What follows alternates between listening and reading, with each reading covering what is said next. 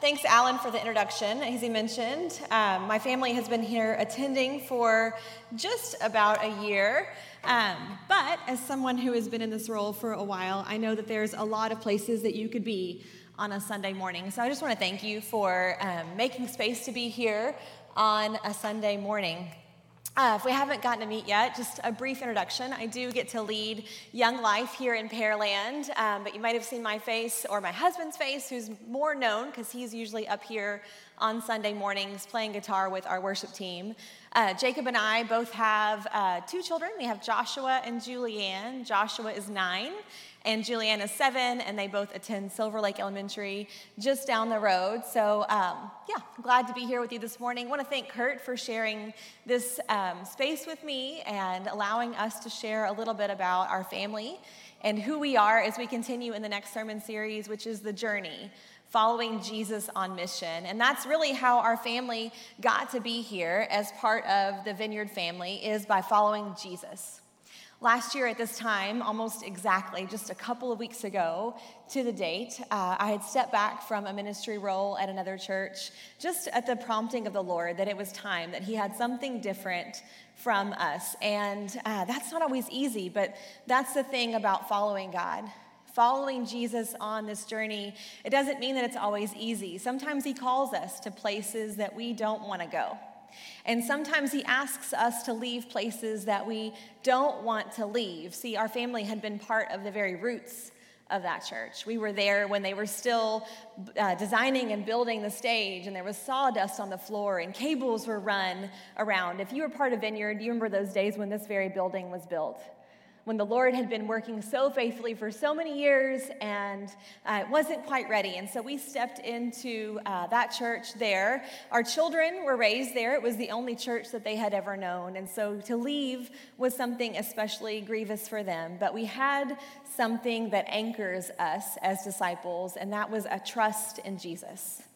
A trust that he had a plan that we maybe didn't understand at the time, but that was for our very good. And so uh, I want to share a little bit with you this morning about that journey as um, what Alan alluded to during communion earlier. We look this morning at Jesus' words to his disciples, which are known uh, better as the Great Commission. Those last words that he said to them before he ascended into heaven. So, before we open God's word together, I invite you just to bow with me and um, ask the Lord to be with us this morning as we open his word together. Jesus, as we just sang, God, you are truly worthy of it all. God, from you are all things, and to you are all things, God. And we just ask you to be present here with us this morning, Lord.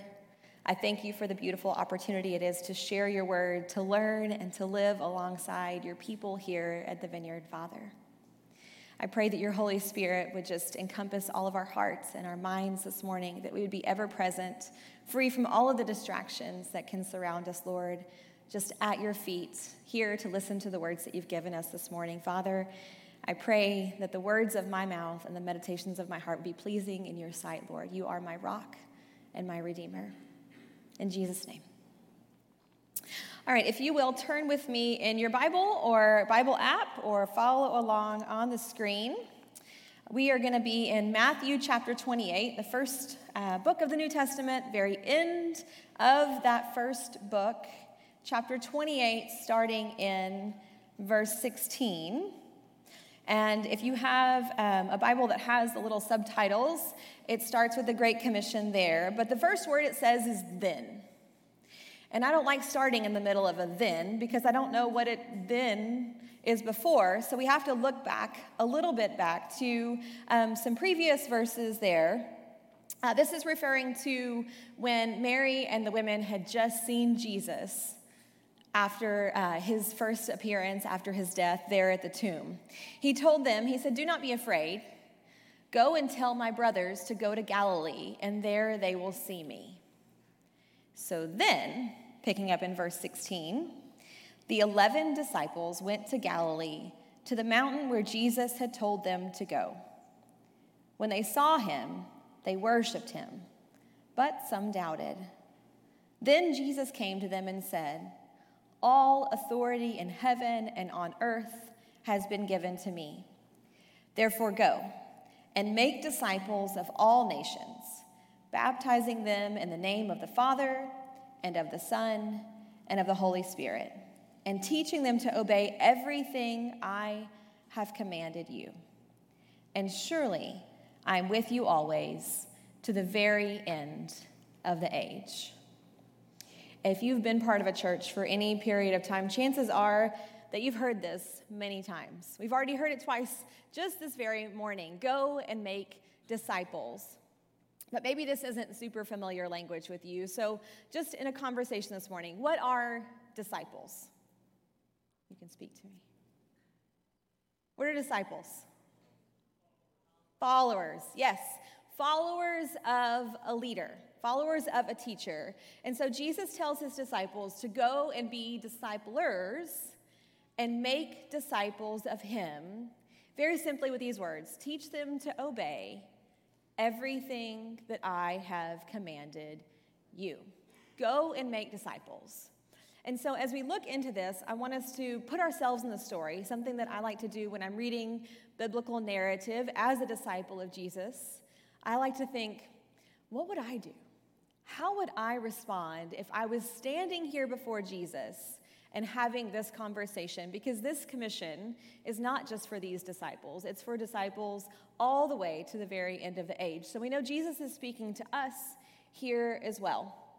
So let's imagine we're standing there in Galilee before the resurrected Jesus with his nail scarred hands and feet. If we look back just a few verses before that, verse 3, it says, His appearance was like lightning, and his clothes were white as snow. The guards were so afraid that they shook and became like dead men. So here we are standing before something that's just made Roman guards afraid. And it says they worshiped him, but some doubted. So, my first question to us this morning is which one are you? There before this man standing before you like lightning, resurrected from the dead, are you worshiping or are you doubting? And as the life of a disciple, I think any given season I can be one or the other. Sometimes I am there worshiping before everything that makes no sense to me. But sometimes I'm standing there and I'm thinking, Lord, I don't know. I don't, I don't know. I don't know if I can trust you this time. I don't know if what you have for me is good. I know you've been good for all of my years, but this one seems like a little bit too much. But either way, we're standing in awe of the resurrected Lord, and he says to them, All authority in heaven and earth has been given to me. You therefore are to go and make disciples. What's really probably going through my head is, I'm sorry, what? You want me to do? Huh? The thing that just got you killed? You want me to go do that? No, no, thank you. No, thank you.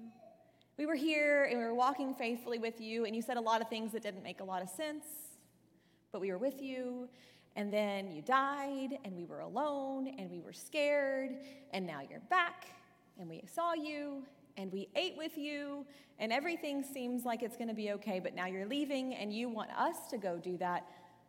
I don't know if I can. I, am not you, Lord.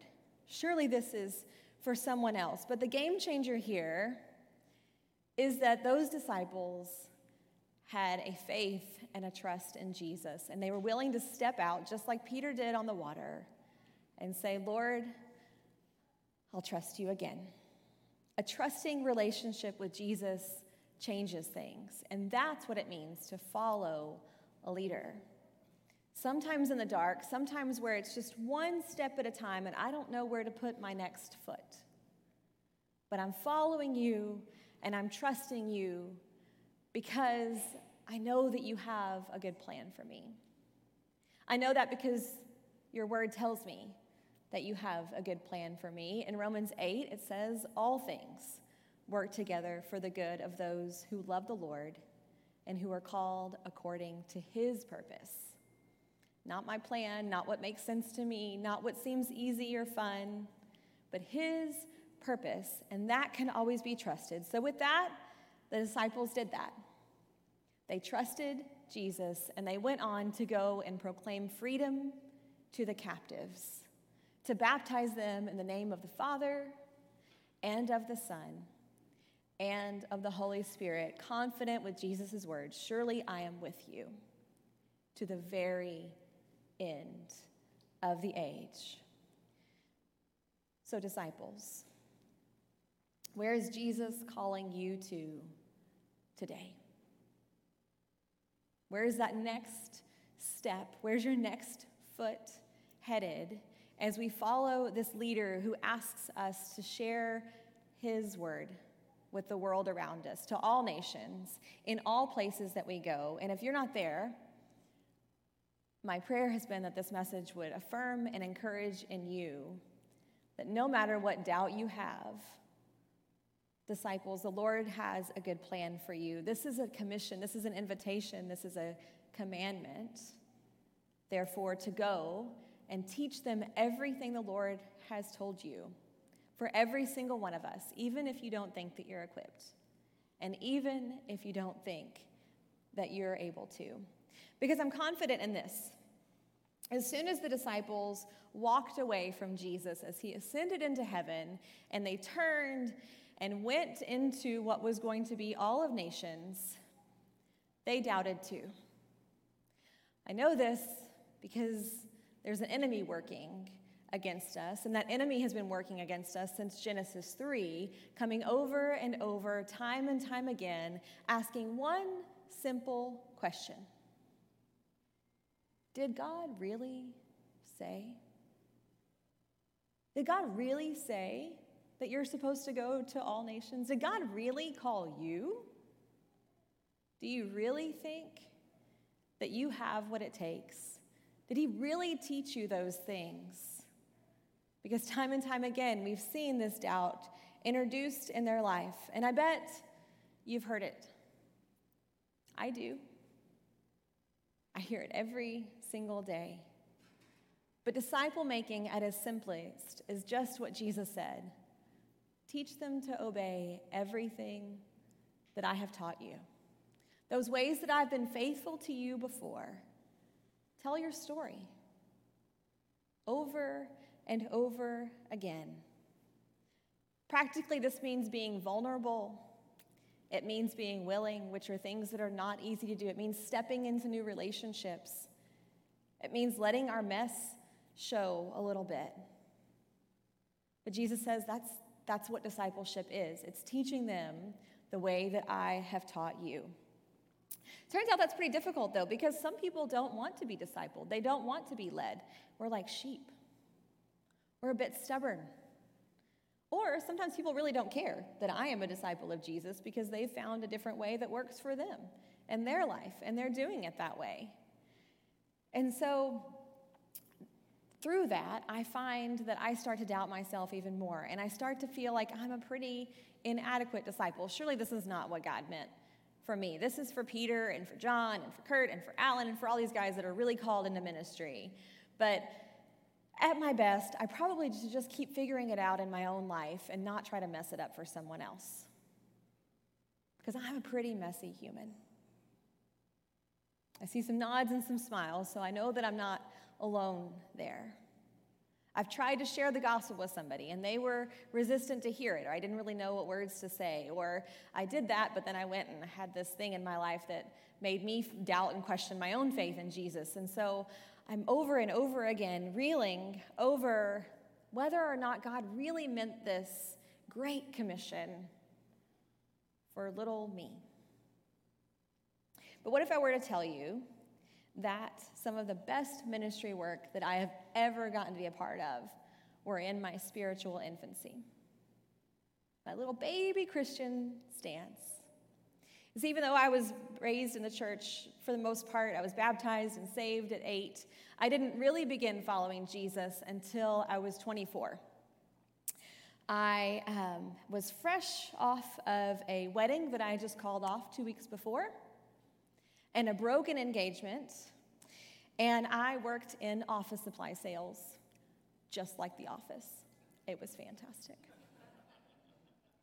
And I had a boss there who um, I had a great relationship with. And as I began to hear this invitation of Jesus, I was reading my Bible every day hungrily, really wanting to know what it was that God had going on in my life. And I was 24 and kind of a mess. And both of those things are like a dichotomy. It's like oil and water. Like I'm trying to do the right thing, like Romans 7 says, not really hitting the mark. And so I met with my boss week after week, and it turns out, in some way, the Lord was using me to lead her to Himself. We met weekly in our one on ones, and I talked about everything. Just laid it all on the line because I was young and I needed someone to talk to. And I was trying to figure this out. And she was older, and I thought she should know things. And maybe she would give me advice or tell me what to do because somebody needed to tell me what to do at the time during all of these things. And so I spilled my guts every week. She just listened and did a lot of nodding. She didn't say a lot. I really thought her thought, what she must have been thinking was, okay, sweetie, I'm glad this Jesus thing is working for you, or it seems to be working for you. What I really need you to do is just stay focused on your monthly quotas. If you can hit that, then we're both going to be okay. But as I shared week after week, her heart was being changed as well. As my faith foundation was being formed, so was hers. And years later, as I decided to leave that organization and move on to another one, I had gone into her office on the last day to turn in my laptop and my Blackberry and all of those things. And she had a gift for me. She pulled it out of a little bag and smiled and gave me a hug. And to this awkward, neither one of us really wanted to cry and ruin our makeup exchange, I went on my way and she went back to her desk at work. And later, when it was okay for me to show some emotion, I opened up that little gift. And it had a note inside that talked about how much I had impacted her faith. You see, she had been married, remarried a couple of years before that, and in my efforts of trying to do what I thought the right thing was to do, I gave him a Bible with her and her new husband's name engraved on the front of it. And as I spilled my guts to her every single week, she went home and was reading that Bible with her new husband, trying to understand and make sense of what on earth was happening. I sheepishly gave it to her. She never said another word to me about the Bible. I never heard anything about it thought that she really thought I was crazy. And then I receive, on the last day that I got to see her, this little pin that said, Have faith. And a note that I just got to read again last night as I was preparing my heart to share with you this morning about how the Lord had turned her heart for him, and she and her new husband had been attending church faithfully. They had joined a small group, they were praying together regularly. And somehow, in my weakness, God's strength was made perfect. I just talked about everything that God had commanded me, how I was wrestling with trying to be an obedient Christian, how I didn't understand all the words that He had to say to me, how I was confused. And she was wrestling with those things herself. See, Jesus has used some very unworthy vessels to lead a lot of really really cool things. And we see that in the Bible. You look at the lives of the disciples, and they share those same exact stories. Called off fishing boats and away from being a tax collector and all of these things. And he says, You are who I'm going to use to spread the gospel, the good news, to all of the earth, even if you don't think you're capable, even when you think you're messing it up the most.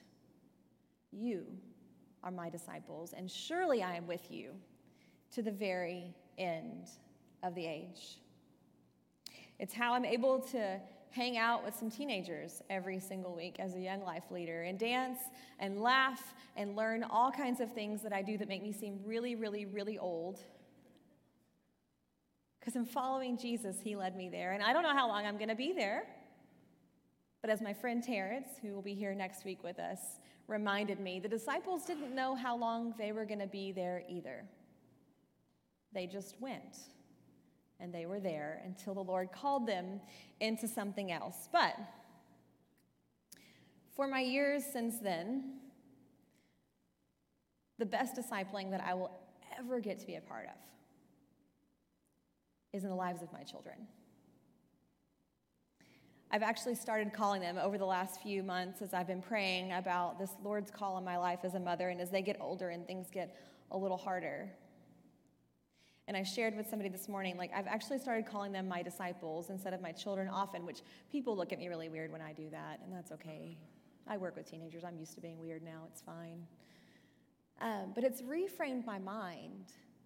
And no longer are they just this thing I have to do or this work that I have to put in, but I see them literally following in every single step that I take, even when it's to the bathroom. They are there, I'm their leader. And Jacob and I, somehow, as some messy, messy people, are who God has called to lead them in their faith formation. And it happens whether we really like it or not, because they live in the same house as we do. Sometimes we're really int- intentional about it, and we invite them into conversations, and we have um, adult things with them of saying, hey, this is the decision that's going to be made. What do you think about this? How do you feel about this? But sometimes it's just an accident because I can't hide anything on my face. The Lord did not give me grace in the face. And if I'm worried or upset or angry or sad, they see it and they see me pray, and they see me afraid, and they see me sad. They see me struggle in relationships with other believers. They see me struggle in relationships with other people around me that aren't believers that I'm really praying for. They see every single thing. And in that, somehow God is using my weakness to make his strength perfect as we lead our children in an authentic faith just by being willing and vulnerable. That's discipleship as it's at its simplest, teaching them to obey everything that God has given to me and confident that His grace is working in all the ways that I'm messing it up. Just like as I sat in my boss's office all of those times and shared my mess, God's grace was perfect and working through. I say this because I have young children and I work with teenagers and I see all of this in betweenness. And parents who are trying their very, very best. But what I want to affirm in you is that you are the loudest voice in your children's life. No matter what Vineyard Kids says to them, no matter what their school says to them, no matter what their friends say to them, when they come home, it's either confirmed or denied by their experience inside of your home because that's normal to them. No matter what happens, no matter how functional or dysfunctional it may be, you are the loudest voice. You are capable of equipping the next generation of disciples that are charged with the same commission that we will see from generation to generation until the very end of the age for them to go and make disciples of all nations, for them to go and teach their children everything that you have taught them because of what the Lord has taught you over and over and over again. We see this in 2 Timothy, this legacy of faith, where Paul writes to Timothy and he says, I know the faith that I see in you is because of your grandmother and your mother, Lois and Eunice. What a call out in the Bible to be like, yeah, mom. I can't imagine a greater joy. In fact, scripture says that there's no greater joy than this to know that my children are following in the Lord. So, where we are, wherever that may be, authentically is to follow Jesus. And I look out and see some of those who are in the next generation, they're grandparents of that. And I tell you and testify to you this morning that I am here sharing this because of the faithfulness of my grandparents in my life. When my parents couldn't be there leading me to church consistently, my grandparents were always there, affirming in me, teaching me scripture, being the example of faithful followers. One of my favorite stories is of my grandmother and my grandfather. Every time I was over at their house, um, I knew that the world revolved around me when I was there. Y'all, you know how mamas are like, yeah, it does. The world revolved around me, but every single morning when I woke up, I would go into the middle of the house, into their living room, and there they would both be with their Bibles, and I wasn't allowed to say a word. And now I know my grandma needed some, she needed a minute before we were going to start the day. But I wasn't, I could come in and I could sit at their feet. But now, as an adult, I appreciate that so much that I got to see that as special and precious and wonderful as I knew that I was to my grandparents, the Lord was more special and more precious. And now, as my grandmother ages and my grandfather is already gone, they gave me a legacy that I get to pass on to our children a legacy of faith, something that will be with them for the rest of our lives. We don't have to cross oceans to all the nations to carry out the Great Commission, even though we should. It's an incredible experience. If you have a chance to, you absolutely should. But we live in Houston, or pretty close to it. So all of these nations are right here around us in every single thing that we do, whether it's in the home, whether it's in the workplace, in our neighborhoods, and everywhere we go, there is a space for us to share authentically. Just by being willing and vulnerable, simply by telling others about the work that the Lord has doing, been doing in us and is doing in us. We don't have to have all the answers and all of it figured out because of our weakness. His strength is made perfect. So, where is God calling you today. Wherever you go home, wherever you go to work, wherever you shop, just by being an example, a light and a witness, flaws in all, it's God's work in you and it's God's grace in and through you when we are just willing to respond to that.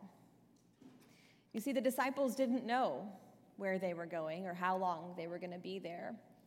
There's a book that I read about recently. I haven't read the whole book because I'm still in seminary, so I read like parts of books a lot, but never whole books at this season in my life. Um, but one of my favorite authors, Jill Briscoe, has a book that says uh, it's titled "Here I Am, Lord, Send Someone Else."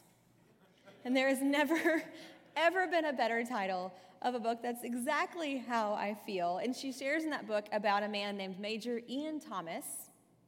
He was a British theologian. He was a teacher and he was the founder of Torchbearers Bible School. And he shares in that book how he had spent seven years of his life just gruelingly about to pour himself out completely to live a life for God. And in that, the Lord taught him that he actually just wanted to live a life for him. He didn't owe God anything, but by his just being willing to share who he was, he was faithfully following out. And he gives this very simple advice when we consider our lives as Christians. He says, Go where you're sent, stay where you're put, and do what you're asked. And to me, that's the Great Commission. If I had to put it in my words, it's go where you're asked, do what you're asked. Let me live through you and tell them about me. In the name of the Father, and the Son and the Holy Spirit. I know this is work, and it's scary work, and it's hard work, but it's okay.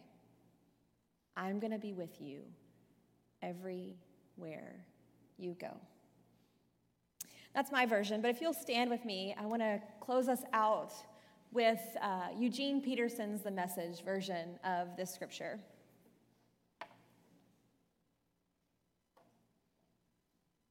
Says, Meanwhile, the 11 disciples were on their way to Galilee, headed for the mountain that Jesus had set for their reunion. The moment they saw him, they worshiped him. Some, though, held back, not really sure about worship, about risking themselves totally. Jesus, undeterred, went right ahead and gave them this charge God authorized and commanded me to commission you. Go out and train everyone that you meet, far and near, in this way of life, marking them by baptism in the threefold name Father, Son, and Holy Spirit, Then instruct them in the practice that I have commanded you. I will be with you as you do this, day after day, right up until the very end of the age. If you feel something stirring in you this morning, I want to confirm that that is the Holy Spirit inviting you into something, perhaps something new, or something deeper, or something scary and challenging. And every single person standing alongside with you is in the same place. Never are we ever where God intends for us to be. He always has something more for us. There's always a next step to be taken. And as you explore this morning, I want to invite you um, to the person next to you, to your neighbor, to the nations that are represented here, to this family that the Lord has given to us and say, if there's something stirring in you, and perhaps you're exploring what that might be, into a place of prayer. So after I pray here in a little bit, I'd like for our small group leaders and our prayer leaders to go ahead and come forth. And if you'd like somebody to pray over you, we would consider it a great honor to be a part of petitioning the Lord's throne and asking Him to help you be confident in who you are, to help you be willing and authentic, to lead a life simply telling others about the things that the Lord has given to you, commanded you, changed you, challenged you, changed you, and given you a brand new life. I'm going to pray over us, and again, you're willing to come forth. While I pray, if our leaders will go ahead and come forward, and then you're dismissed for the rest of your Sunday. Gracious and merciful Lord, God, I thank you that in your faithfulness, even though we are faithless sometimes, God, that you are doing something good, that you invite us, these treasures in jars of clay, these broken vessels with doubts and worries and fears and insecurities, Lord, to be a part of the greatest news that has ever been told and that ever will be told to the very end of the age, Lord, when we get to see you coming back and redeeming us for once and for all, Lord God. I thank you that that work gets to begin here, that our eternity can begin the moment that we accept you and say, Jesus is my Lord and Savior. And I don't know where we're going, but I'm going to follow him. You are so trustworthy, Lord God. Help us to be confident that you are with us. Help us to be willing and bold, Father, to take the next step to follow you. Bless us, Lord God, as we go now. In the name of the Father, and of the Son, and the Holy Spirit. Amen.